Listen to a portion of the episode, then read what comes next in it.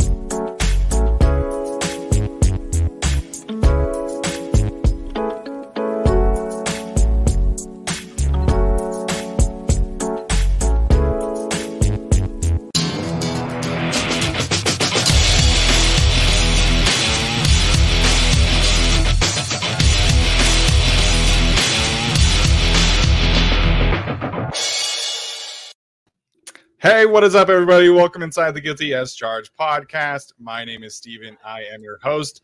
Today is Devin Lloyd Day. I don't get to talk about Utah as much. Uh, I know everybody kind of hates it, but today uh, I get to talk a lot about Utah football and specifically Devin Lloyd. So I am hyped to uh, talk about the linebackers in this class. And uh, joining me to do that are my guys, Tyler and Alex. Alex, we'll start with you, man. How are you doing today? Uh, I'm doing good, and just despite my disdain for Steven talking about Utah all the time, this is the one day of the year where I will give him the executive privilege to talk about Utah to his heart's content. Yeah, man, it's going to be a lot of fun. Can't wait to do that. So, uh, I mean, we had a we had a really nice outdoorsy day for at least two of us. Alex went to the beach. I, went, I took my dad golfing here in Fresno, so uh, you know, it was a good day. I don't know if Tyler went outdoors, but uh, Tyler, how you doing, man? Uh, well, I did laundry. Uh, I cleaned, did laundry. I did all those things. So I hope you enjoyed the sun and everything. Uh, so yeah, I just did laundry, but can't wait to talk about linebackers. Can't wait to figure out which one Tom Telesco is going to trade up for this year. Oh gosh. Uh, as much as I like Devin Lloyd, I do not advocate for trading up for him. I think that would be a mistake, um, but we'll get into it. So I, I think that's a good place to start and, and kind of, you know, discussing how we think the Chargers can add to this specific room, or if they're going to. Obviously we're, we're fresh off of the Kyzir White situation. Um, and so right now the room can definitely uh, be described as a little lacking, you know, with Kenneth Murray, Drue Tranquill, Amen Ogbongbemiga, and Nick Niemann. Uh, so Tyler, if, you know, if you kind of had to dissect all the breadcrumbs that we've gotten, how do you think the Chargers could add to this room in this uh, specific draft class? Oh boy, it's such a puzzle, this linebacker group, because you see some pieces where it's like, okay, this four could be a good group. You have a first round pick. You have a, a former starter, sort of current starter, Drue Tranquill, that I think they like. You have Nick Niemann, who is an, you know, a really good special teamer for them, which is exactly what you want out of a sixth round pick. You have Amen Ogbongbemiga, who they feel really good about. And yet I don't want any of them to start. Like, I don't want any of these guys to start. They they will, but I don't know if they're all going to be the caliber that we want them to. But for this particular group, I think they're going to stick with these four. I think maybe a seventh round pick is a linebacker, but I think they're going to stick with these four for better or worse. If they decide to upgrade over somebody, it's obviously Tranquill. Mur- like Murray is safe. People really want to have Murray not start. I did a poll and some people are like, well, you're just assuming Murray's linebacker one. I am. And so I don't think they're going to upgrade over Murray. I don't know if they're going to upgrade over Tranquill. It's really just like, it's a seventh round pick to me. But if they upgrade over anyone, I think it's Tranquill. And if they do, I think they'll, they're not in a, I don't know if they're really even, even in a position to upgrade over Tranquill. But if they do, they're going to look for somebody that we'll talk about, some guys that we can talk about in a bit, who just attack the line of scrimmage, who do rush the passer. The Chargers were at their best when they had two linebackers that could really rush the passer. It's going to be Murray and Tranquill this year, but I think they can go Murray and say Chance Campbell or something like that later on. Just guys that get after the quarterback, have a high R A S score. So I, I think that's what they could do. But to me, honestly, like completely honest, I'm hearing that the just everything you hear is that these four are the four, and I don't think they're going to carry five. I think they only did that last year because they wanted to develop some guys, and then Kyzir White was on his way out, and Murray was kind of hurt, and Tranquill was not reliable. This year, I think they're going to stick with four, and I think they're just going to see these four the entire rest of the way, barring some spectacular fall. Yeah, I, I think it's probably going to be these four as well. Um, the the real question mark is day three. If there's a guy they like or a guy that slips, I think they can take one.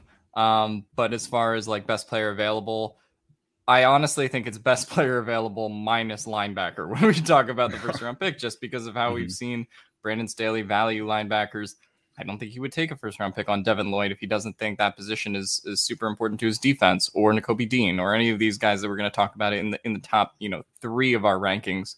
Uh, so for me, I don't feel super confident in it. And there's a lot of analytical reasons and film reasons not to be psyched about Kenneth Murray, uh, you know, giving him another shot um, when you see such development in his rookie year and then like such an incredible, unfortunate regression in his second year. Um, you know, there's the argument that he was injured last year, but, you know, even when he was healthy, it, he just was never there completely. And the Raiders game is the Raiders game uh, in terms of what, what there is to say about Kenneth Murray from that. But Uh, I, I don't think this defense values linebackers enough to spend a first-round pick on one, unlike the previous Gus Bradley defense. And so, therefore, I think the Chargers are probably in position for a day three undrafted guy. And so, for that, uh, I'll say that that's probably where the Chargers find a linebacker if there is one to add to this room. Yeah, you know, I, I think everything that we're hearing right now is is that Kenneth Murray is going to be the weak side linebacker, and that's You know, kind of a kind of a surprise to some. You know, he was drafted to play the middle of uh, Gus Bradley's defense, and you know, it was he was going to be their version of Fred Warner, Fred Warner and Bobby Wagner, and all that stuff. He was going to be kind of that that ball of clay that you can mold into that kind of player. And it, I was always really interested, right? Whenever I saw him and Kyzir White on the field at the same time, Kyzir was on the strong side, Kenneth Murray was on the weak side, and so I think Brandon Staley is trying to make things a little easier for him. He doesn't have to sift through as much traffic and, and motions and things like that as whoever plays uh, the, the mic, whoever plays on the strong side does. So I think that's kind of where we're at with Kenneth Murray.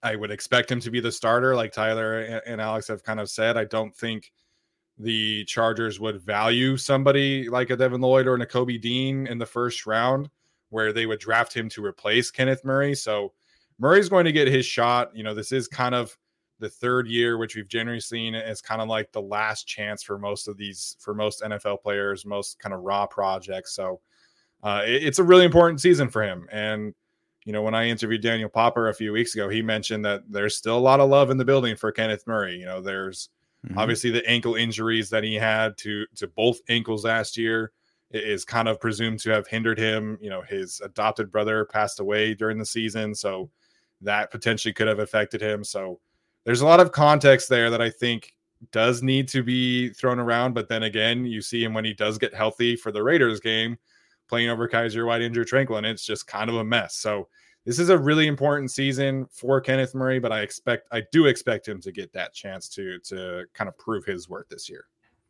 Yeah, and to a certain extent, like he does deserve to get that other chance just because of what you talked about.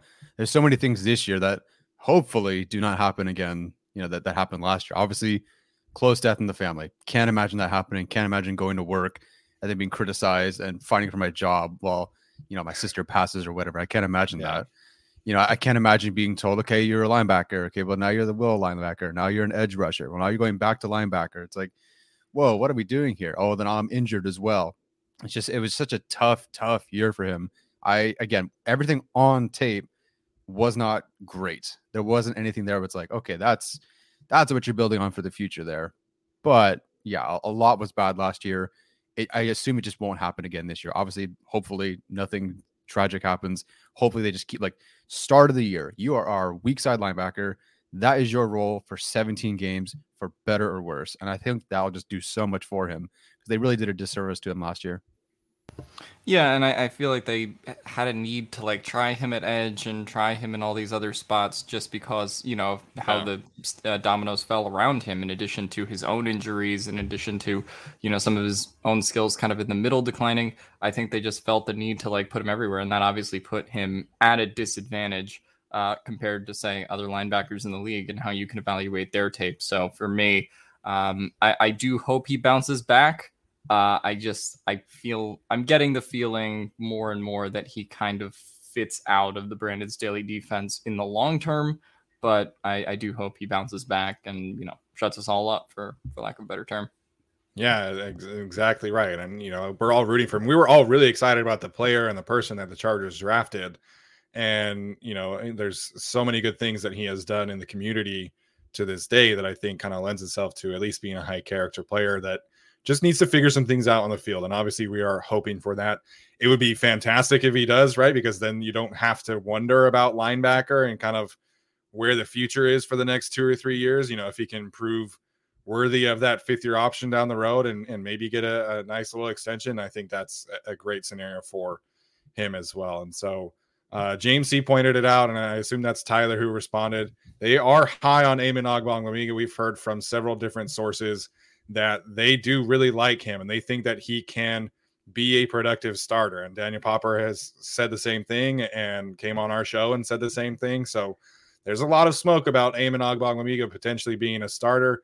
I don't necessarily necessarily think that they will hand him the position by any means, but you know, it is interesting because Drue Tranquill didn't really play a whole lot of strong side linebacker either.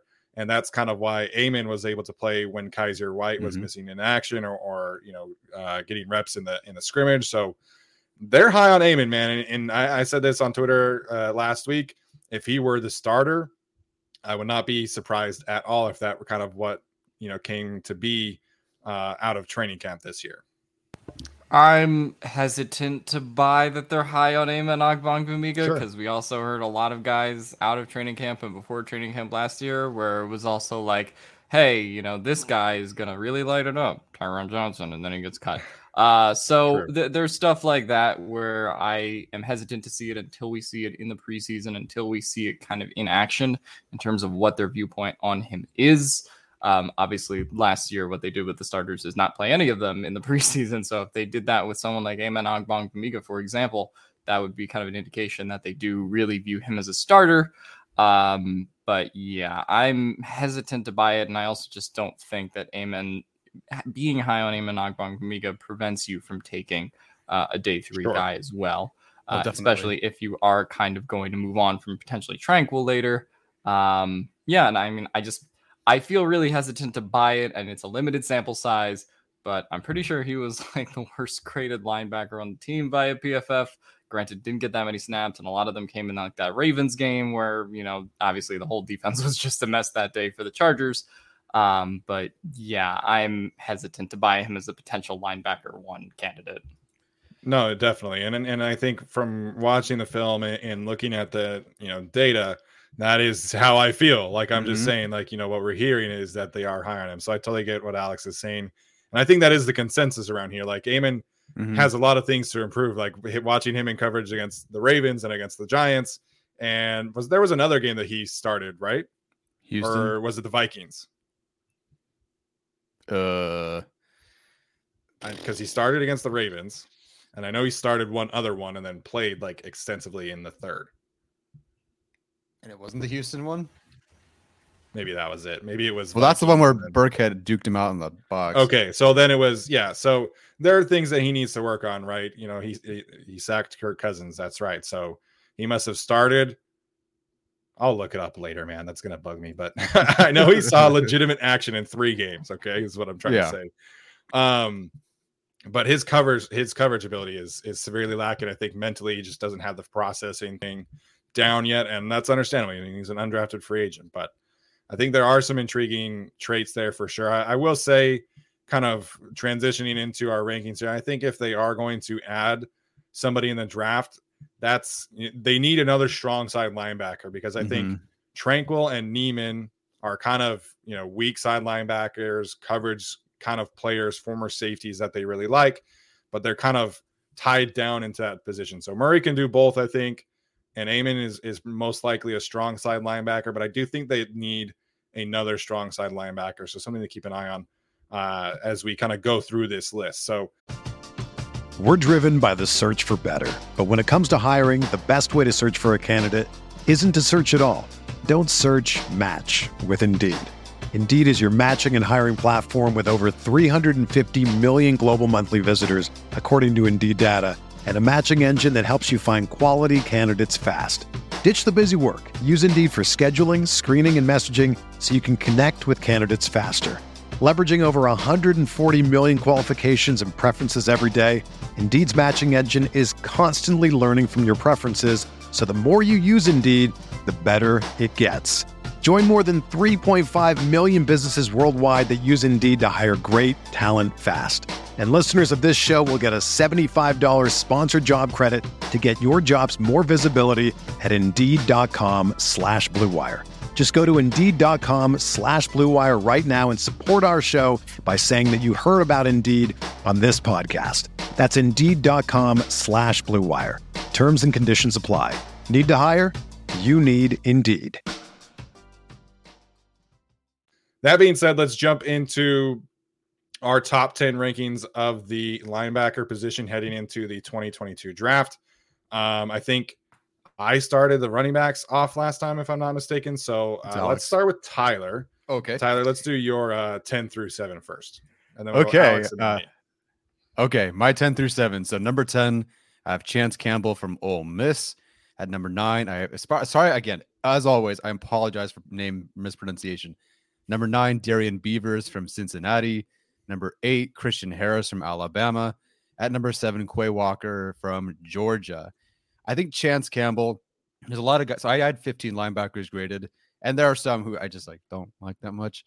But Chance Campbell is kind of, if you watch DeMarco Jackson, they did have sort of similar roles. And I think Chargers fans, if they watch Chance Campbell, they're going to go, wow, what a playmaker. What a really, really good player. And you know, get him on the team, look at the numbers, look at the R A S score and all that. And th- that's all definitely there for sure. But I think he should be kind of viewed as like a maybe more upside. I don't know if his R A S score is better than Nick Niemann, but kind of like a Nick Niemann. There are some guys later in the list who attack the line of scrimmage, blitz a quarterback, trigger downhill and all that, because that's their processing. And that's what, you know, they're doing as a linebacker and processing what they're seeing in front of them as a part of the defense.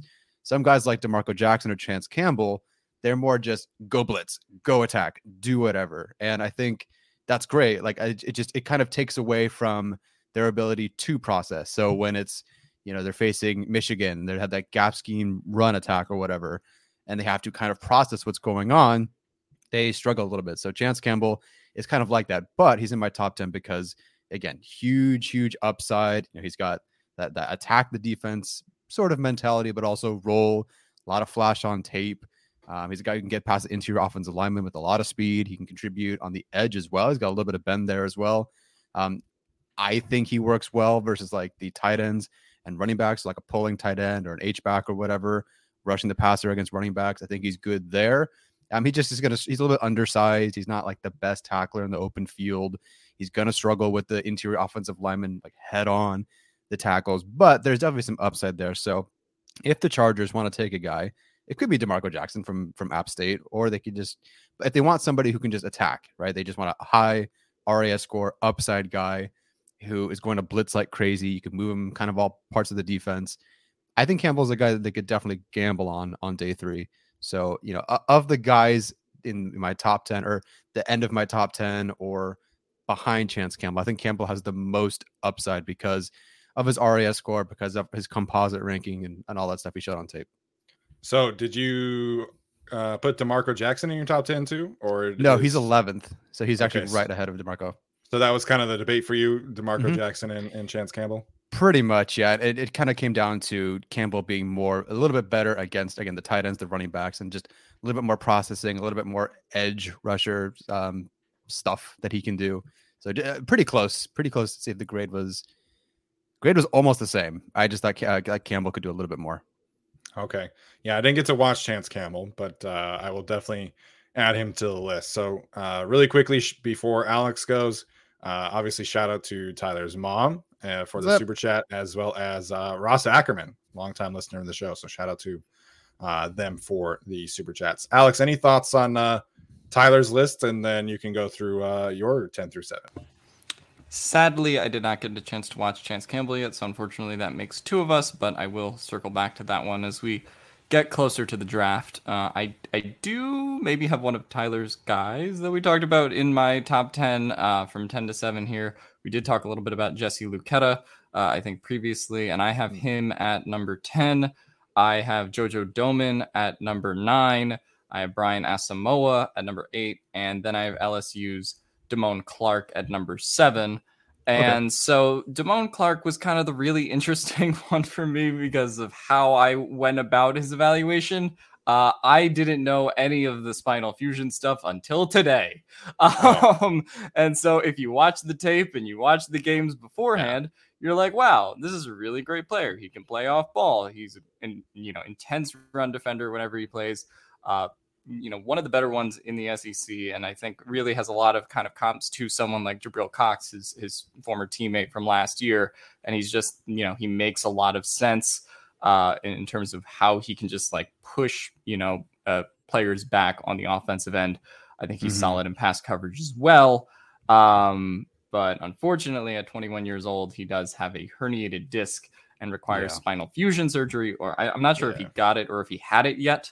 Um, but he's a guy that would be higher for me and maybe in my top four guys if this mm-hmm. wasn't the case. But unfortunately, you're probably looking at him as only a late day three pick now because of all yeah. of that. Uh, he does have a real herniated disc, unlike Ben Simmons.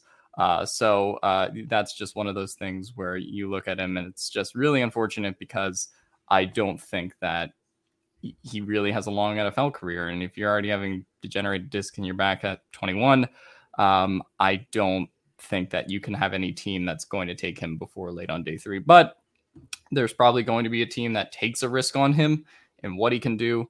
Uh, but for all those reasons, not the greatest in pass coverage. I do have him at seven, but th- there's teams that I think could make it work. And you also have, you know, maybe a situation like Miami, for example, where you can just kind of let him sit for a year, let him learn from some guys, and then see what he is in twenty twenty-three. Um, but a bit mm-hmm. too much of a risk for the Chargers or really a lot of teams to take early on.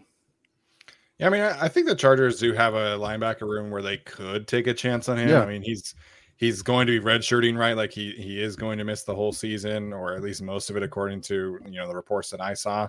And that's a big bummer, man, because I really liked the film. I really liked mm-hmm. the player and the stories that I was able to read about him.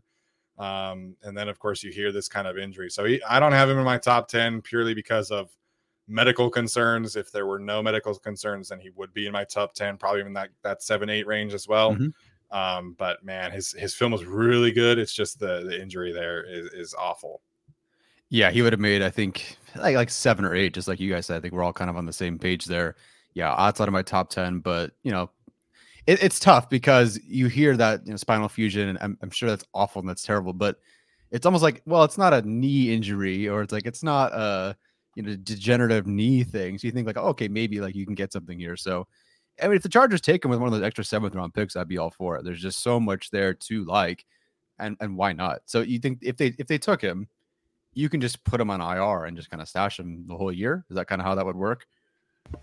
Yeah. Um, also, correction, uh, a herniated disc is literally a degenerating injury. Oh. a disc in well, that's back. Why you're going to med school. that's that's why Alex is on the show right here. You know, that's that's that's the check. No, man, the the film is good there. I, I do like him as well. So um, mm-hmm. I'll get through my ten through seven. At number ten, I have Christian Harris from Alabama. At number nine, I have Darian Beavers from Cincinnati. At eight, I have DeMarco Jackson from App State. And then seven, I have Troy Andersen from Montana State. So I've the, the two small school uh, linebackers back-to-back. I don't know how high you guys have Troy Andersen, if at all. I didn't watch him. Didn't get a chance to. Alex? Uh, he is coming later on the list. Okay, he's coming later on the list. So I'll let Alex talk about Troy Andersen then, because he seems to like him more than me. So um, I don't particularly love Chris, Darian Beavers or Christian Harris, so I'm not really going to talk about them. I think there's, you know, Darian Beavers to me was one of the, the most drastic cases mm-hmm. of the film not matching the combine and R A S scores, because I think he has like a nine point six R A S score and tested like a freak, and then you watch his tape and it's just, it does not match, man. Like he he's moving out there at a really slow pace. So uh, not a huge fan of those two players. Christian Harris, I think, has all the tools, but just mentally and effort wise, it's just not a whole lot of consistency there, which was kind of a big issue for me. So I will talk about DeMarco Jackson, somebody that I think could make some sense for the Chargers. You know, he, he does kind of fill a lot of different roles for the, uh, for App State. And I think for me, just mentally, he's one of the more advanced prospects in this class. You know, uh, Jim Nagy, the senior, the director of the Senior Bowl, posted that clip the other day of him, you know, instantly recognizing bootleg and, and just going right to kind of that deep mm-hmm. corner route. Um, and, you know, he's just really smart like that. So I think he he's not as of a high ceiling as some of these other players, but I do really like the physicality that he plays with. I like the way that he is able to recognize things and sift through traffic. So again, you know, he is somebody that I think could make some sense for the Chargers if they do want to add, you know, a fifth or a sixth round draft pick, maybe a little bit earlier for him, but um, there seems to be a good amount of love around him. But uh, DeMarco Jackson is somebody that I'm relatively high on uh, at number eight for me. Yeah, no, he's awesome. I think of him and Campbell, I think when it came to a quarterback scrambling, as soon as it's time for him to go get that quarterback to bail out of coverage or whatever he needs to do, right to him so fast. Elite speed tester, a uh, really good guy for sure. Um, is Christian Harris in your top ten, Alex? Uh, no, he he okay. came to me around eleven or twelve. So yeah, he's okay. kind of just on the outside looking in. Yeah, I just wanted to sort of have a discussion about that because I think he was someone I watched the the two linebackers early on. So I watched Dean and, and Harris really, really early on just to kind of get a feel. Sorry, I didn't watch Lloyd first, but the all twenty-two was forty-five minutes per game. So I'm like, nah. no, it was, it was rough. Yeah, no, no, I, I gotcha. Yeah, but like, I don't want to say he's the same thing as Beavers, where it's a guy who didn't, his R A S score didn't show up, because it did. Like, I think his speed, yeah. the athletic traits, those definitely showed up. But then, like, he's not a good tackler. I think there are times where he's just kind of slow on the field, blocked out of plays, a bit of a ghost in the run game. Yeah. Doesn't offer you a lot as a pass rusher.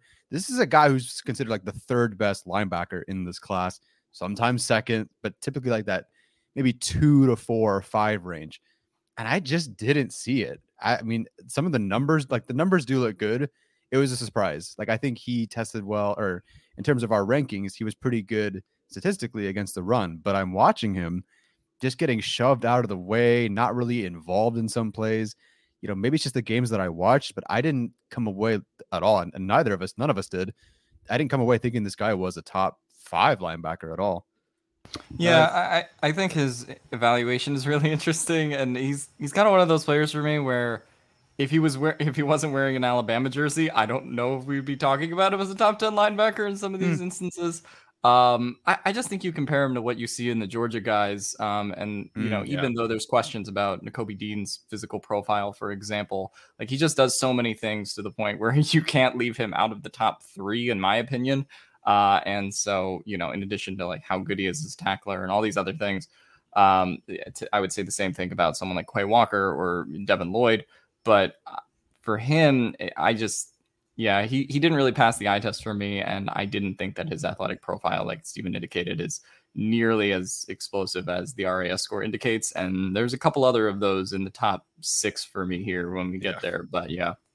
Now, Christian Harris, I think, like, there are flashes, like you see the range and you see the speed. For me, it was just it was just like an effort thing. Like, I think so much of the linebacker position is just being that guy who's always flying to the ball and always sticking his nose into scrums and just being that physical, you know, imitator kind of presence. And I didn't really see much of that at all with, you know, him with, with him. And there are times, you know, like even Darian Beavers, like, you know, he's trying and doing his best to chase down someone from the backside, mm-hmm. or, or running from sideline to sideline. And Christian Harris, just like the effort, it was just not there on a consistent basis for me. And so I, I think there are flashes of that, you know, high end, totally um, mm-hmm. athleticism. It's just that the effort and the mental recognition is not really there. And so I, I think there's, there's a difference, right? Like obviously not all of these players are going to have all that mental recognition. You know, some of these guys have played linebacker for like two seasons, you know, like Troy Andersen, who was a former high school quarterback, former college running back. Like, of course, he's not going to be mentally advanced, and, and you can live with some of that, you know, if there are those physical flashes. But when you add lack of mental recognition and effort concerns together, that just I, I'm I'm kind of out on that player. And if I had watched, you know, like a Chance Campbell, or if I had watched uh, and graded, you know, a Quay Walker, then Christian Harris probably doesn't make my top ten. Like, I, I think, you know, once I get to Chance Campbell and these other guys, then he's he's probably going to get pushed down. Yeah, I mean, he he was eighth for me. I think there is you just like you want to hold on to A, sort of what the public consensus is, and B, like there are things there to hold on to. But yeah, if I could watch a couple more guys, and, and it's very possible he could fall out of my top ten. I'm I'm not saying I'm happy you guys disliked him, but I That's watched good that him. We're on the I, same page. Yeah, I watched him early. I'm thinking, no way. It's kind of the same feeling I had with DeMarvin Leal, where it's like, wait, how high is he ranked on T D N's board? Like, are you sure? And, you know, but finally we all kind of, I mean, I know Alex ended up liking him, but Leal's kind of fallen. He was seventeenth on their board at one point, you know, Harris being L B two. So I'm sort of glad we're at least all on the same page because we're all watching the same film, I'm pretty sure. Yeah. Um, so a couple of questions from uh, that I'm seeing about some safeties that could convert to linebacker or, or vice versa. Um, mm. Tyler mentioned JoJo Domann in the chat. He did play a lot of like slot nickel for him. Yeah. He's actually listed as a cornerback on Pro Football Focus's simulator. Um, so he did play a lot of, you know, overhang nickel is kind of how they describe it. Um, Jalen Petre is not really a linebacker. I think he's more of a safety to me. And then um, really the interesting one that we didn't really talk about that Alex has is Jesse Luketa, mm-hmm. because some people have him as an edge. Other people have his own linebacker. Luketa is somebody that I'm, I'm interested in, but I, I don't really know if he's versatile or just like doesn't have a position. You know what I mean? Yeah. Um, and, and that, that, that I think if you want to talk about converting people to edge, that kind of leads into uh, Leo Chenal a little, a little bit. Uh, if you're just talking about like at the next level, what uh, he can do as a player. Um, I, I think that linebacker, especially in Staley's defense, like is just kind of a bunch of guys that do things, right? Like it's not like this guy has to do this specific thing or, uh, you know, this guy's the run defender, this guy's pass coverage. I, I think it's just kind of like a mishmash of skill sets, especially in a more modern defense. Uh, so for me, I think that you can kind of do a lot of things with with these guys. They're some of them are pretty versatile, but uh I, I wouldn't say that like I, I wouldn't take Jesse Luketa because of his position, or I wouldn't take Leo Chenal just because I think he probably won't do well in pass coverage at the next level. Um, I think that you can kind of mishmash and, and make things work. What did Lu- Lu- Luketa Luketa? How do you say it? I think it's Luketa. I think okay, it's so what what did Luketa do where they would consider him an edge rusher? Was he just standing as an outside linebacker rushing, or like? Yeah, that's what, what he his... that's what he did this past mm-hmm. year. Mm-hmm. Previously to this year, he was an off-ball linebacker though. So I okay. think he did. I think in the Senior Bowl he did both, if I'm not mistaken. Mm, okay, yeah, interesting. I, I didn't watch him. I didn't watch him as the edge. I didn't watch him as the linebacker. But the Chargers have met with him, so I'll have to. Yeah. All right, Tyler. Let's get uh, six through four. Okay, six through four. Number six, I have Brandon Smith from Penn State. Number five, Channing Tindall from Georgia. And number four, Chad Muma from Wyoming. Brandon Smith is a guy that I, I definitely want to talk about, who he has a not like his grade's fine. Like I have a third round grade on him, but to me, it's all about the upside. This is a guy who's twenty years old. Mm-hmm. I think he's going to turn twenty-one this month, if I'm not mistaken. He was a weak side linebacker last year. They moved him to more of that middle linebacker Mike role this year. I don't know why. I couldn't tell you why, but this is a guy you definitely want to bet on. And someone's going to find this guy and work with him and maybe just put him back at weak side linebacker rather than as your Mike backer. And this guy's going to do really, really well. This is one of those Penn State freaks. They have the defenders at Penn State, or yeah. just Penn State in general. They had those freaks. This guy, R A S scored nine point nine seven. This dude in space, like as a Mike and middle processing linebacker, not as much. But when you get him in space, he's got the range. He's got the physicality. He's attacking, you know, wide zone rushing schemes. He's attacking screens. He tested elite. You know, I really, really like him on all that stuff on the perimeter. You know, you can do outside zone, you can do toss, whatever. He's a total monster. There are several instances of him, you know, just not as much like a stack shed guy, but a real pop and shed guy, or maneuvering past, you know, some of those blockers that I think in terms of the flash of him being able to knock guys over or get past guys with that pop, he might flash more than anybody else. He maybe isn't the most consistent, but he's got some really good flashes. There was a like a, a pulling tight end against Michigan or whatever, and he just knocks him onto his ass. Like, there are plenty of instances where he is destroying blockers. So, so pair that with him being athletic enough to carry tight ends, you know, down the seam, one v one. Um, he could do that. I, I wouldn't really consider him like that his strong suit by any means, uh, but he's definitely a force for those screen, those checkdowns. I really like him. Again, he's young. He's an athletic freak. He's he was new to his specific role this year. I think you put him back where he's a little bit more comfortable, and maybe he doesn't have to, you know, just, just see ball, get ball sort of thing. Not as much that processing. Um, and I think he's going to be really, really good. So, or you, you keep him in that role and you just coach him up so that processing kind of catches up to his athletic traits, and he's no longer hesitant where he's going to engage rather than catch the blocker. And I think he's going to be a really, really good player. Like, I'm not saying he has the highest ceiling, but he has a real heck of a big ceiling. And I, I think if any, if you're going to bet on anyone in, let's say, round three, maybe not necessarily for the Chargers, but I think Brandon Smith could definitely be a guy you should bet on. Yeah, I have him at six as well, and a mm-hmm. lot of the same notes. I think, you know, if you're kind of, you know, looping these players into similar categories or similar tiers, him and Channing Tindall are very similar to me. I think mm-hmm. those two really are like the best athletes that translates to the field.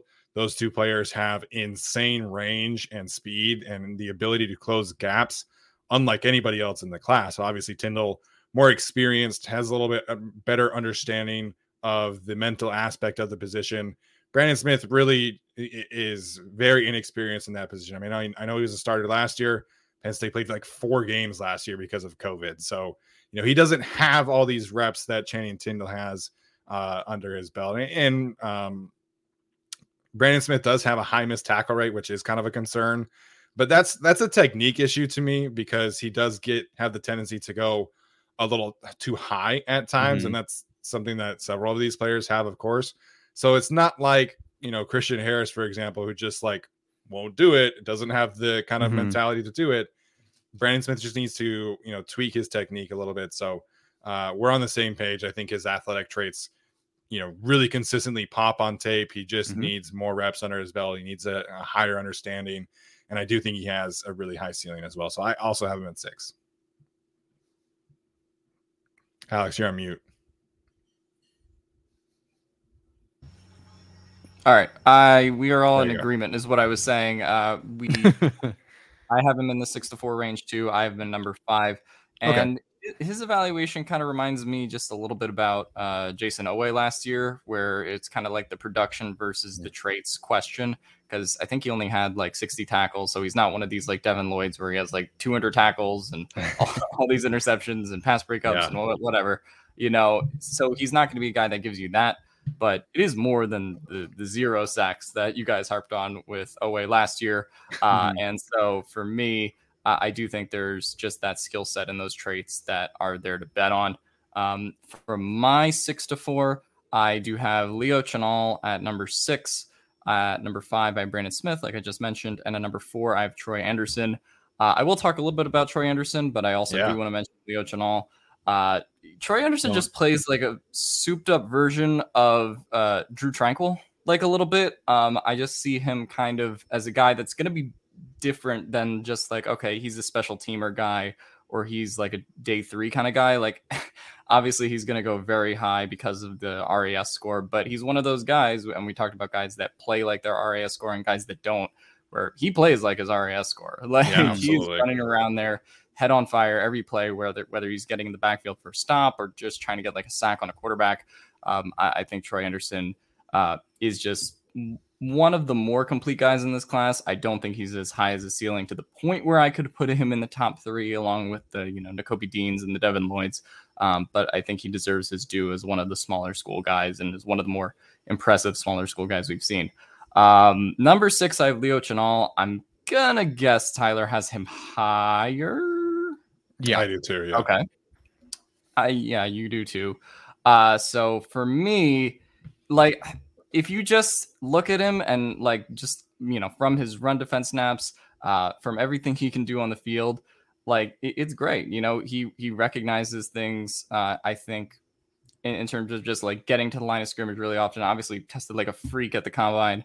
Um, but he's one of those guys where it's like it it didn't quite match up for me uh, in terms of the tape with his athleticism and that. And then there is the ultimate pass coverage problem. Uh, that is like the elephant in the room on his tape. Uh, Minnesota, there's just a play where he just completely misses the wheel route and, you know, allows the running back like into the end zone almost all by himself. Uh, so that took him uh, down for me. If you tell me at the N F L level, we're just converting him to edge and Alex should be kicked out of the country for Chenal at six. You can't kick me out of the country because I'm uh, out of the country. But anyway, uh, I will say that uh, he's one of those guys where I don't want to say it's like a, I don't think he's as talented as Micah Parsons, but you could probably like put him at edge and like have some success there. But if we're just purely grading these guys as linebackers, I think his weaknesses in coverage are really strong to the point where I could not put him higher than this, you know, second tier that we have in our three tiers. Yeah, I, I think I think even Steven would agree. If we're knocking him for anything, it's coverage. So absolutely. I understand. Like he, yeah. He's not one of my top two for a reason. So I, I understand that. I'll, I'll get more into him later on. Yeah, and I, I think to me, like the concern is what kind of weight is he playing at? Because he, he played at two sixty, according to Wisconsin. And, you know, he did a lot of pass rushing thing. He did a lot of blitzing, lots of, you know, A-gap stunts and things like that. And that worked for him. And he's very productive. He's very physical. Um, so I do have him at four.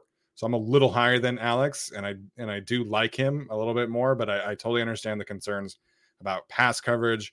I was really surprised, honestly, to look at his film and then look at his R A S score and, and see like a freak athlete. So not quite to the point of Darian Beavers, but I was definitely a little bit surprised. That being said, I think the physicality and and kind of the different things you can do with him do, you know, kind of lend itself towards being an, an explosive player. So, um.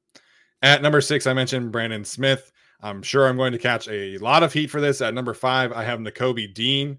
And then number four, I have Leo Chenal. So uh, I guess I'll talk about Nakobe Dean because he's somebody that I really, really wanted to like. His instincts are off the charts. Him and Devin Lloyd, I think, are the most advanced mental, advanced linebackers from a mental standpoint in this class. But there's no way that, there's no way that Nakobe Dean is five eleven that he's listed at. I just...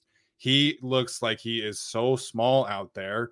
And granted, he's playing behind Jordan Davis and, and Devontae Wyatt and all these guys. But yeah.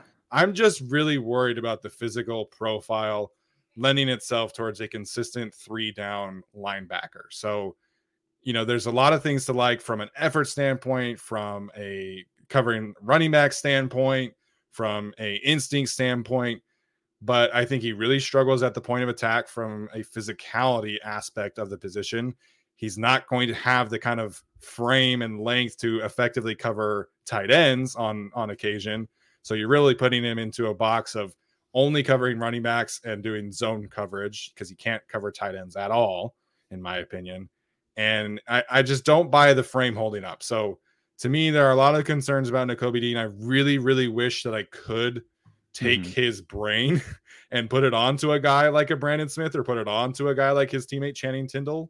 Mm-hmm. Um, but just the physicality concerns are enough for me to not necessarily kick him like all the way out of my top ten or anything like that. Like I still have him in my top five, but they are relevant to me. Yeah, I, I, I totally get that. I think he's, he's number two for me. I think if Chenal had been more consistent in coverage or was more of a coverage presence, I think, yeah, Chenal would have jumped him. I think if Muma was a bit better of a interior at the line of scrimmage linebacker, I think he could have jumped Dean. I think just Dean, because he affects the pass both as a rusher and in coverage enough, and I think he's good enough at the point of attack, uh, or at least as a as a downhill linebacker. I think he was just did enough to have uh, himself over those other two guys, but I, I, I definitely understand the concerns. All right, uh, so Tyler, let's get to your top three here. Okay, number three, I do have Leopold Chenal from Wisconsin. Number two, Nakobe Dean. And number one, I do have Devin Lloyd from Utah. Steven, I did slap the latest possible first round grade on him, if that makes you feel. Yes, that. There we go. Um, Chenal, man, like, so I talk about like Chance Campbell and the way he attacks the line of scrimmage. You can almost, if you just watch Campbell and Chenal, you can be, and I guess even Jackson, you think, okay, like these guys all attack the line of scrimmage. I think Chenal does a better job processing it. Um, to me, so I was watching the Bootleg Football podcast, Brett Coleman's way of describing Leo Chenal. I didn't watch the player he compared him to, but he said that uh, Brett Coleman said that he's Logan Wilson. If Logan Wilson, from the time he was born, ate nothing but Wheaties and H G H. Um, I don't know if that applies to, to Logan Wilson and all That's that. I, I didn't watch him.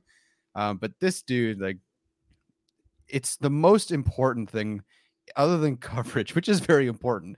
But when you're playing linebacker, you're in the box, the most important thing. And even Luke Kuechly has said this. It's funny because his R A S comp is Luke Kuechly.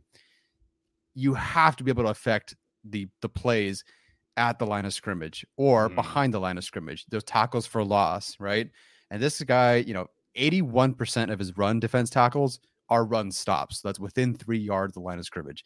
His average depth of tackle is the number one, you know, average depth of tackle among all of these guys. This guy is affecting plays at the line of scrimmage. Some guys, you watch them, and it's, you know, it's why some linebackers aren't here where he is. They're waiting for the running back to get to them, right? It's, that's something you have to develop as you get better as a linebacker. And, and he and he just does that. He's able to get downhill, go get these guys. Second and run stops, first and run stop rate, not to mention fourth and pass rush productivity, third and pass rush win rate. Like, this guy can do a lot at the line of scrimmage. And you, do you want him to be blitzing and attacking and rushing off the edge all the time? Maybe not, but they just couldn't stop asking him to do it. This guy has, what, ten yeah. sacks on the year? You know, he was chasing down per, the Purdue quarterback, four sacks in that game. Like, they, they, this dude just affects the line of scrimmage. He affects the game. He's able to get those big plays for you. By the way, he scored a nine point nine nine R A S score. Like, it's just, there's so much here to like about him. Number two R A S score in this class. He's the number two on the composite rankings. Like, there's so much to like, except for coverage. Like, you can definitely tell that he's just not going to be your twitchy, you know, he's not Nakobe Dean. He's not Chad Muma. He's not a lot of these guys when it comes to coverage. But I, I do think he did enough. Like, working in zones against the tight ends or maybe a running back, whatever. I think there's enough there where you can keep him on the field. And worst case scenario, if he has to be there on third down, go rush the quarterback. Like, what, maybe yeah. you don't have to drop him to coverage over and over again. Don't, don't take Chenal and then on third down go, let's just run him down with a wide receiver. So pray to God that the, the, uh, the Colts don't take him, because Bradley will certainly have him do that, but go attack the line of scrimmage, go attack the quarterback. And so he, he's a lot of fun to watch. Um, you know, some linebackers just wait for the ball to get to them. He's going to go get it. He's yeah. huge. Uh, there's a lot to like about him. So he's my number three. Yeah. You know, Chenal is, was a ton of fun to watch from an instinct standpoint, from a decisiveness standpoint. It, it, it just runs around with his head on fire. And there's a little bit of Zach Bond to him, you know, a little bit more physical than Zach Bond was. I mean, Bond was a little bit more leaning edge rusher as opposed to leaning linebacker like Chenal is. So um Chenal, man, like he he's really fun. And, and I, I love that you brought up Luke Kuechly, because, you know, in that same, I, I think that the interview where he said was with Daniel Jeremiah and Bucky Brooks, and other things that he was talking about outside of being able to affect the line of scrimmage is, like, as a linebacker in today's league, like, you've either got to be able to affect the run game at a high level, you've got to affect the pass game as a pass rusher or a blitzer at a high level, or, you know, be a, a true coverage linebacker. And I think you need mm-hmm. to do at least two of those things yeah. at a high level, and in, or in order to be a consistent player on the field in terms of getting snaps. And so if I take Chenal and I know that I'm at least getting a dominant run defender, like, that still has value, right? Like, I think totally. you know, we're we're kind of we have kind of seen that with Denzel Perryman, and of course, Denzel Perryman has his issues in coverage and things like that, but you know, if he had been able to stay healthy, like, he would still be on this team because he is such a good run defender. And I think Chenal at minimum will be that in the N F L. Yeah, I, I think that's fair to say. I, I just don't see him as like a Luke Kuechly. I, I think I think he's somewhere in terms of the grit and grind scale. He's somewhere between uh, Leighton Vander Esch and Luke Kuechly. Uh, maybe somewhere in the middle there. Uh, I just don't see him having the high upside that someone like Luke mm-hmm. Kuechly had.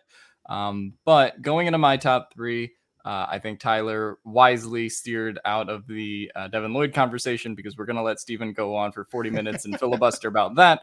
So I, I will do the same. Uh, I do have at number three, Nakobe Dean. At number two, I have Quay Walker. And at number one, I have Devin Lloyd. Uh, so I'll talk about Quay Walker, but I think he's the best N F L, you know, like uh, linebacker uh, prospect at Georgia. You could sort of make like a distinction between him and Nakobe Dean, but I just think he's kind of more pro ready at this point and projects better as a pro. Obviously, the size concerns are there uh, in a way with Dean where they're not there with Walker. nine point six six R A S score and just tackles like a freak too. I think he's one of three or four linebackers who had, you know, one of the highest forty times uh, along with uh, Chenal, Troy Andersen, and some of those guys, and had in conjunction with that a really low missed tackle rate. Uh, and so he's a really great tackler in that regard as well. And it's just the way he sheds blocks on film. Uh, there's a play Uh, against Michigan in the college football playoff where he sheds a block and then just lays one of the nastiest hits I've ever seen on poor J J McCarthy, uh, who was just put in that position uh, to accept the violence from Quay Walker. But he's just one of those guys when he is downhill, when he's either hitting the quarterback or the running back. Um, I, I love just seeing him work like that. I do think the one knock on him will just kind of be how he reads plays. Sometimes there's times where I think he can get a, a little more easily faked out uh, than some of those guys, but that's a trait that I think can kind of be coached up at the N F L level uh, if we're just talking about linebackers. But for me, um, I think that his physical traits, how he projects at the next level, um, it just put him in that tier for me where I would put him in, in round one. Um, I, I think Channing Tindall is another one of those guys actually that was in that conversation mm-hmm. of, uh, you know, low missed tackle rate, also really high yeah. R A S score. Um, but for me, Quay Walker is, is a tier above those guys, given how he plays, given how easily he kind of sheds blocks uh, and, and sort of can make tackles at a really effective rate. Uh, I think that he, you know, is the better N F L prospect than someone like Nakobe Dean is, even though he's probably not going to go as high as Nakobe Dean. Uh, and that will end my uh, linebacker rankings, and I'll, I will let Steven talk about Quay Walker if he wants to, but more importantly, talk about Devin Lloyd. I love you guys, man. I appreciate you supporting my uh, my affinity for Devin Lloyd here. So um, I will say at number, um, just in terms of my top three, at number three, I have Chad Muma from Wyoming. Nice. And then number two, I do have Ch- uh, Channing Tindall from Georgia. So uh, similar feelings about Alex and, and Quay Walker for me and, and Channing mm-hmm. Tindall. Like I mentioned earlier, his range and athleticism and closing speed is just insane. And I do think he has the ability to, you know, uh, be an effective cover player, which he kind of showcased at the Senior Bowl. So uh, at number one for me, man, Devin Lloyd, my guy. I honestly, like, I never thought that I would get to a point in my life when I would watch somebody mean more to the University of Utah football team than Eric Weddle did. So I know Eric Weddle's a bit of a, you guys kicking your legs up. I like it. All right. All right. So I got my, I got my eight minutes here to talk about Devin Lloyd. um, in all seriousness though, Devin Lloyd to me, it, it checks all the boxes that you could possibly want out of a modern N F L linebacker. And, you know, as I was saying, Utah w- went through a lot of shit this last, these last two years, you know, obviously because of COVID, they had a running back, Ty Jordan, pass away at the end of twenty twenty. Then in the middle of this past season, they had another player uh, get shot and killed as well. And Devin Lloyd was really kind of the glue that held the program together. He was the team captain. He was the leader. And if it were not for Devin Lloyd's leadership and, and just character, then Utah does not play in the Rose Bowl this past season. They do not go on this crazy run and, you know, have one of the most special seasons in program history. So, you know, I, I don't know a ton about all of these other players as leaders, right? Like, it, it's hard to really know that if you're not tuned in. But to me, Devin Lloyd as a pure leader is one of the best players in this class, and, and, you know, regardless of position. On the field, man, like, this guy has progressed so much. And, you know, he was a former safety, former wide receiver, and he comes to Utah as like a two hundred ten pound lanky wide receiver safety recruit and ends up developing into one of the best linebackers in the country. So again, one of those players that is not necessarily super experienced from a mental standpoint, but man, did he work his ass off to become that kind of player. So I think from an instincts, from a recognition recognition standpoint, he's got everything you could possibly want. He is able to affect the run as a dominant run defender, led the Pac twelve in tackles for loss over the last two years, was, I think, third in two thousand nineteen, playing on a loaded Utah defense. So he he checks both of those boxes. And then last year in twenty twenty, they kind of flirted with him as a pass rusher and let him, you know, go on the edge a little bit, especially, you know, they would go to, you know, their dime package version, and Nephi Sewell would be the linebacker. They put Devin Lloyd on the line of scrimmage and be an edge rusher. They they flirted with that in twenty twenty. And then in twenty twenty-one, you know, he would go, he would get ten to fifteen snaps consistently on the edge. And he's got, he's got a better pass rush plan than several of these edge rusher prospects that we graded, and, and they do it full time. And so I think he's got the length, he's got the athleticism, he's got, I mean, he didn't test necessarily great, but I think from an instinct standpoint, you know, he's got everything that you want that can make up for it as well. And like I said, I, if you're looking for these linebackers who can affect the run, who can affect the pass as a pass rusher, who can cover, then Devin Lloyd checks every single box possible. So I never really bought the top ten hype for Devin, uh, just because you have to really be a truly perfect linebacker to be a top ten pick these days. But I do think he should be a top twenty player. I think it's an interesting conversation if the Chargers do truly want to take the best player available. Uh, but again, from a position value standpoint, I don't really trust that. Mm-hmm. Uh, but that's that's my thing on Devin Lloyd, man. Like, I think he's checks every single box that you could possibly want for a modern N F L linebacker outside of running like a four three Micah Parsons type of athlete. But he makes up for it in every other category. So I love Devin Lloyd. Of course, I'm biased, but I am always, I always try to be objective when it comes to my Utah guys. And mm-hmm. so I don't have like a crazy high top five grade on Devin Lloyd, but I do think he is a first round player. I do think he is clearly linebacker one, but I totally get some of the concerns. Like, I don't think he necessarily sheds blockers at a high level. He's one of the guys who kind of tends to get a little high in terms of tackling, but I think he's clearly linebacker one, clearly a first round player. Yeah, he. I, I've done this the last couple of position groups where I will bounce around names without going in some sort of like perceived order. So I don't go with like the top guy first. I just try to bounce around and see if I can find different guys, kind of be surprised. So I got to Lloyd like fourth or fifth in this group, and man, it just it just popped differently. I think I messaged you at one point and was like, "Holy crap! How is this not the easy linebacker one in this group?" And like, I, again, maybe if you want like a Leo Chenal because he's huge and he's a crazy run defender, then like I guess I could see that. Like maybe a team with like Chenal first, but as a prospect, like Devin Lloyd, so much fun. I can't remember what the first game was. It was um I think it was Stanford, inside linebacker, playing all over the field, taking guys out behind line of scrimmage, down the sideline, whatever. Fantastic player. Then I turned the U S C game and he's doing like jump cross chops against the tackle. I'm like, wait, yeah. what, the like, what the hell am I watching? I just didn't expect that because they didn't even show that in, in the in the Stanford game. And I go to U S C and he's an edge rusher and he's a good one. You know, I'm not saying that should be his full-time thing by any means, but he can he can basically do everything for you. And I think he can do everything well. Um, and and I was kind of bummed, I guess, that he didn't run super well at the combine, but it didn't really bug me on tape by any means. This is a guy who plays with his hair on fire all over the field. Um, I, I think pretty safe. Like I, I hate to call a linebacker safe because you never know where you go or what happens, but he just feels safe. Like he can plug and play.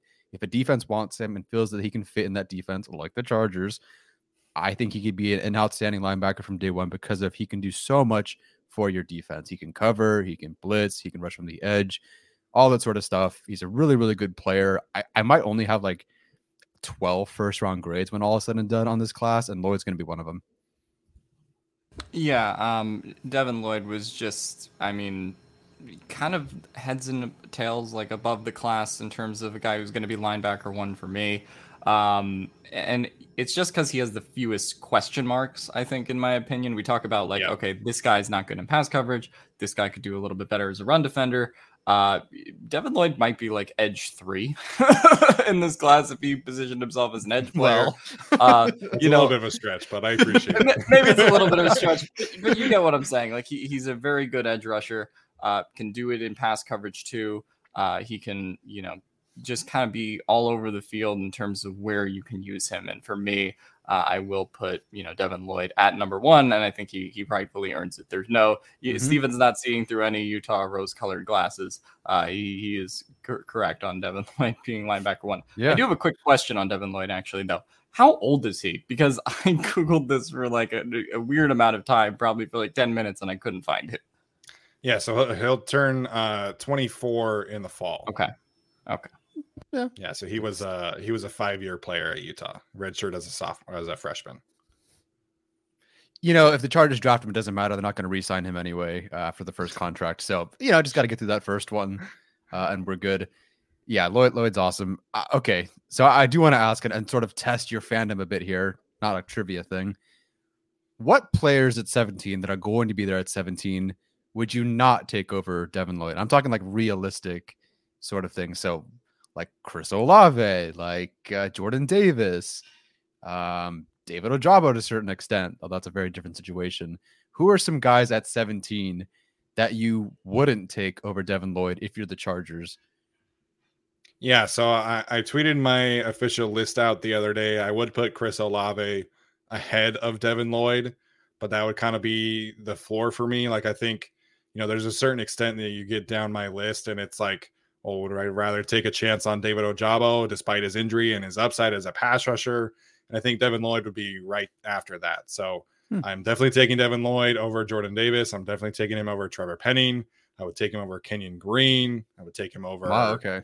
Jahan Dotson. Like that crowd, mm-hmm. I think is is a fair place for him. And like like obviously, like if Devin Lloyd is drafted by the Chargers, man, I'm buying that jersey as soon as that leaks out, right? Like I would be absolutely thrilled with Devin Lloyd. And from a pure football standpoint, I do think he's a better prospect than Chris Olave. I think he's a better prospect than Zion Johnson. But mm-hmm. I think from a need and a position of value standpoint, I, I think that kind of, you know, would push him down the list. Sadly, you're going to be have to buying a Devin Lloyd midnight green jersey when he gets drafted. By the now they have Kyzir, man. They don't need linebackers. Yeah. Right? Um, Alden Lozano asking uh, about Utah questions, man. So, yeah, they've had three truly dominant players on defense, and Devin is one of them. Eric Weddle's the other, and then Star Lotulele on the defensive line is really kind of that other guy. Mm. Um, so those are kind of the three. But Devin is Devin to me is is the best Utah football player of my life, and I don't think it's particularly close. I, I believe you. I'm not going to contest that. I don't know. Yeah. Who, who I, would be who would be second best on that list? Alex that, Smith. That, Alex Smith. Smith would yeah, have to be Alex second. Smith is yeah. there. Yeah. And yeah. then Weddle Weddle would probably be third, and then fourth would probably be maybe Tyler Huntley. Honestly, I like so. That. Again, like I, I mean, people are going to listen to this and be like, "Oh, of course the Utah guy has Devin Lloyd," and it's like. I'm I'm able to be, you know, subjective when it comes to my yeah, guys yeah. and, you know, and the N F L. Like I didn't have T J Pledger in my top ten as a running back. Like I yeah, Steve, Steve Britton Covey didn't, didn't make my top ten. Yeah, was, yeah you didn't put a say. Rutgers running back in your top ten. No, but, but Pacheco deserves it. But anyway, no, I no, I think it would be funny if Steven put Covey as like his number one receiver or something. But I but no, I, I think that, you know, he, he doesn't view it through rose colored glasses. And I think that the fact yeah. that the consensus agrees with him is is, is, is telling. Yeah, I mean, it's yeah. Steven's grade for, for Lloyd is zero point zero one away from my grade for him. So, I mean, and I'm not a I'm a U S C fan, really. So it should be lower for me. So that's objectively, Steven did a very good job. Uh, I, I honestly thought Steven would have a higher grade on him. I'll be completely yeah. honest, but um, that's because Steven's very objective. So I'm I'm proud of you for that. I, I just I was just laughing at how Stephen went on for like three minutes about Devin Lloyd off the field and then to now Devin Lloyd on the field. I just I, I I love it. Yeah, man. So Devin is my guy. I, I can't wait to see where he ends up. Again, I never really bought the top ten hype that was happening like early in January. Just mm. like the top ten is always quarterbacks, offensive tackles, edge rushers, corners, yeah. receivers, and so. I'm really curious to see where he ends up, and he could certainly be a Philadelphia Eagle. Um, I'm really hoping anywhere except for Las Vegas. I'm not really picky about that, but uh, you know, I think if he were like, a, I think he, he, to me, he seems like a perfect Patriots player, but mm. I know that they need a bunch of other things. So I'm, I'm really curious to see where he ends up. Here's a, here's another test of your fandom. If Devin Lloyd were to be on the Broncos or Chiefs, let's take the Raiders out of it. Would you buy his jersey? No. okay. Okay. Yeah, he, he's I, dead to us. I, I can't. Yeah. He passed the test. I, I can't buy a Chiefs or a Broncos jersey, man. I just uh, I, I couldn't do that. I, I'd buy maybe maybe a T-shirt, maybe a T-shirt, but uh, not a jersey. So Zaven Collins last year, they the Cardinals took him, but kind of made him an edge rusher, didn't they?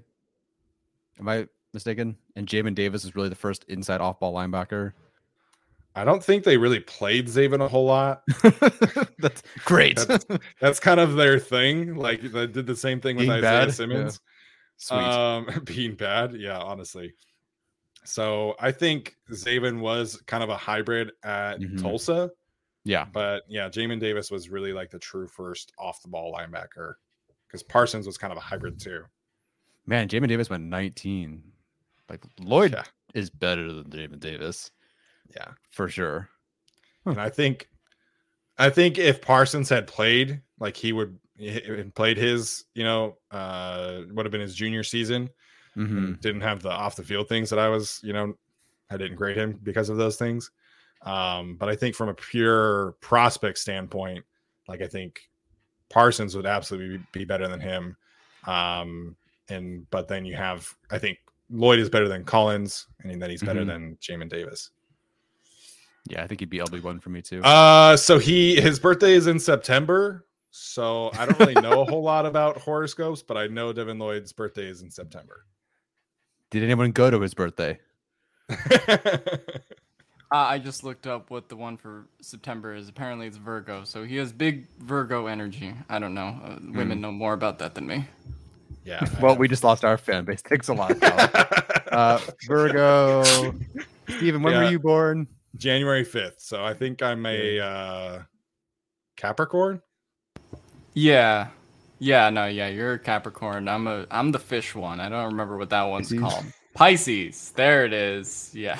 Yeah. I, I don't, I don't buy, and I don't, I don't buy and believe in horoscope signs. But, okay, you know. So Virgo and Capricorn are a sweetly matched pair that can become um, wholly devoted to one another. That's Stephen and Devin Lloyd, baby. Amazing. Amazing. That is accurate, man. That is accurate. Um, no, but uh, Lloyd should be the Chargers' edge three, honestly. He would be. He would be. Yeah, he would, he would be. be. Like, and th- maybe there's some. Well, wait, hold on. Maybe there's something to that. Like, wait a minute. What if they take him and Murray's your dime linebacker and Lloyd's your edge three? I, I like the idea of this comment, Virgo Energy. I thought the stream was about linebackers. It was about linebackers, and we we've just now gone off. Now the we're rails. At the end of the show where we're talking about horoscopes, apparently. No one listens anymore at this point, so. uh, Brett's girlfriend agrees about the uh, Virgo Energy, I guess. So. Some, cool. Cool. James C says he'd rather be a killer whale. What is what is that it's, about? Is that one of them? No, kill a whale is not a sign. Like Virgo, no, Pisces, no, no. I thought a whale. whale. I thought the whale might have been one of the signs, but I knew kill a whale. Kill a whale was one of the signs. No. Oh my goodness. No, but I, I. We'll kind of wrap it up here, I guess. Uh, any final thoughts, you guys, before we head out?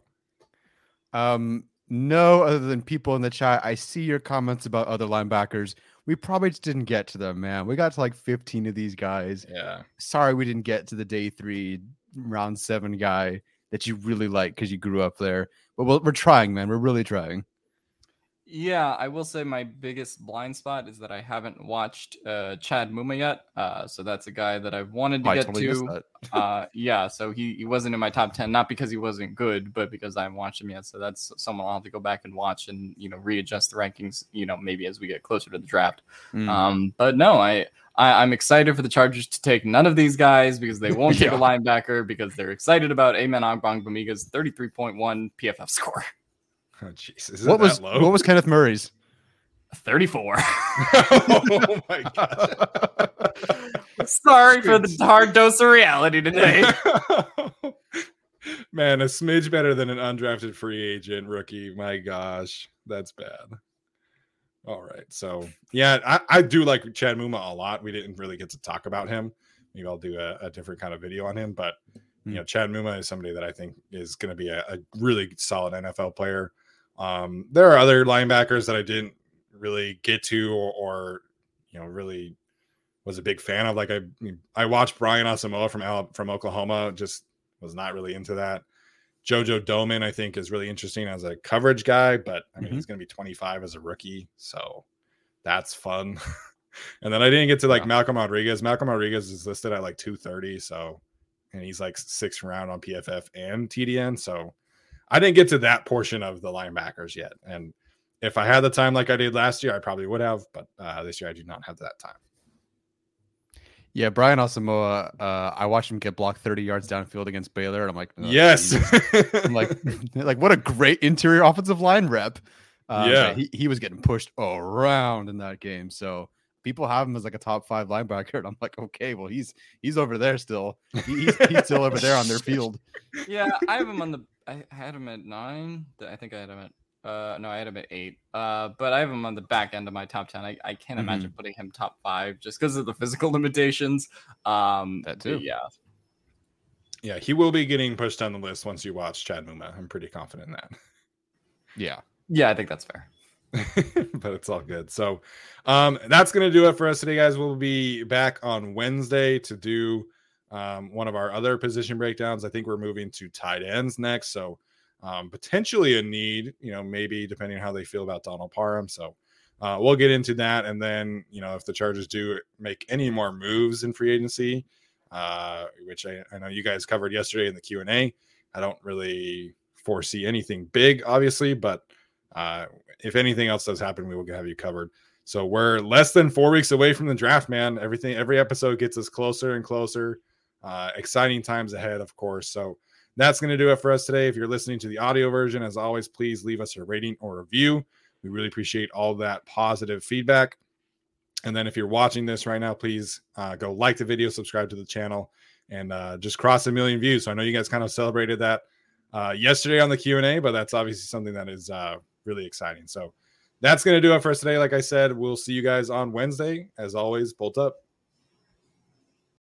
Without the ones like you, who work tirelessly to keep things running, everything would suddenly stop. Hospitals, factories, schools, and power plants, they all depend on you. No matter the weather, emergency, or time of day, you're the ones who get it done. At Grainger, we're here for you, with professional-grade industrial supplies. Count on real-time product availability and fast delivery. Call, click grainger dot com or just stop by. Grainger, for the ones who get it done.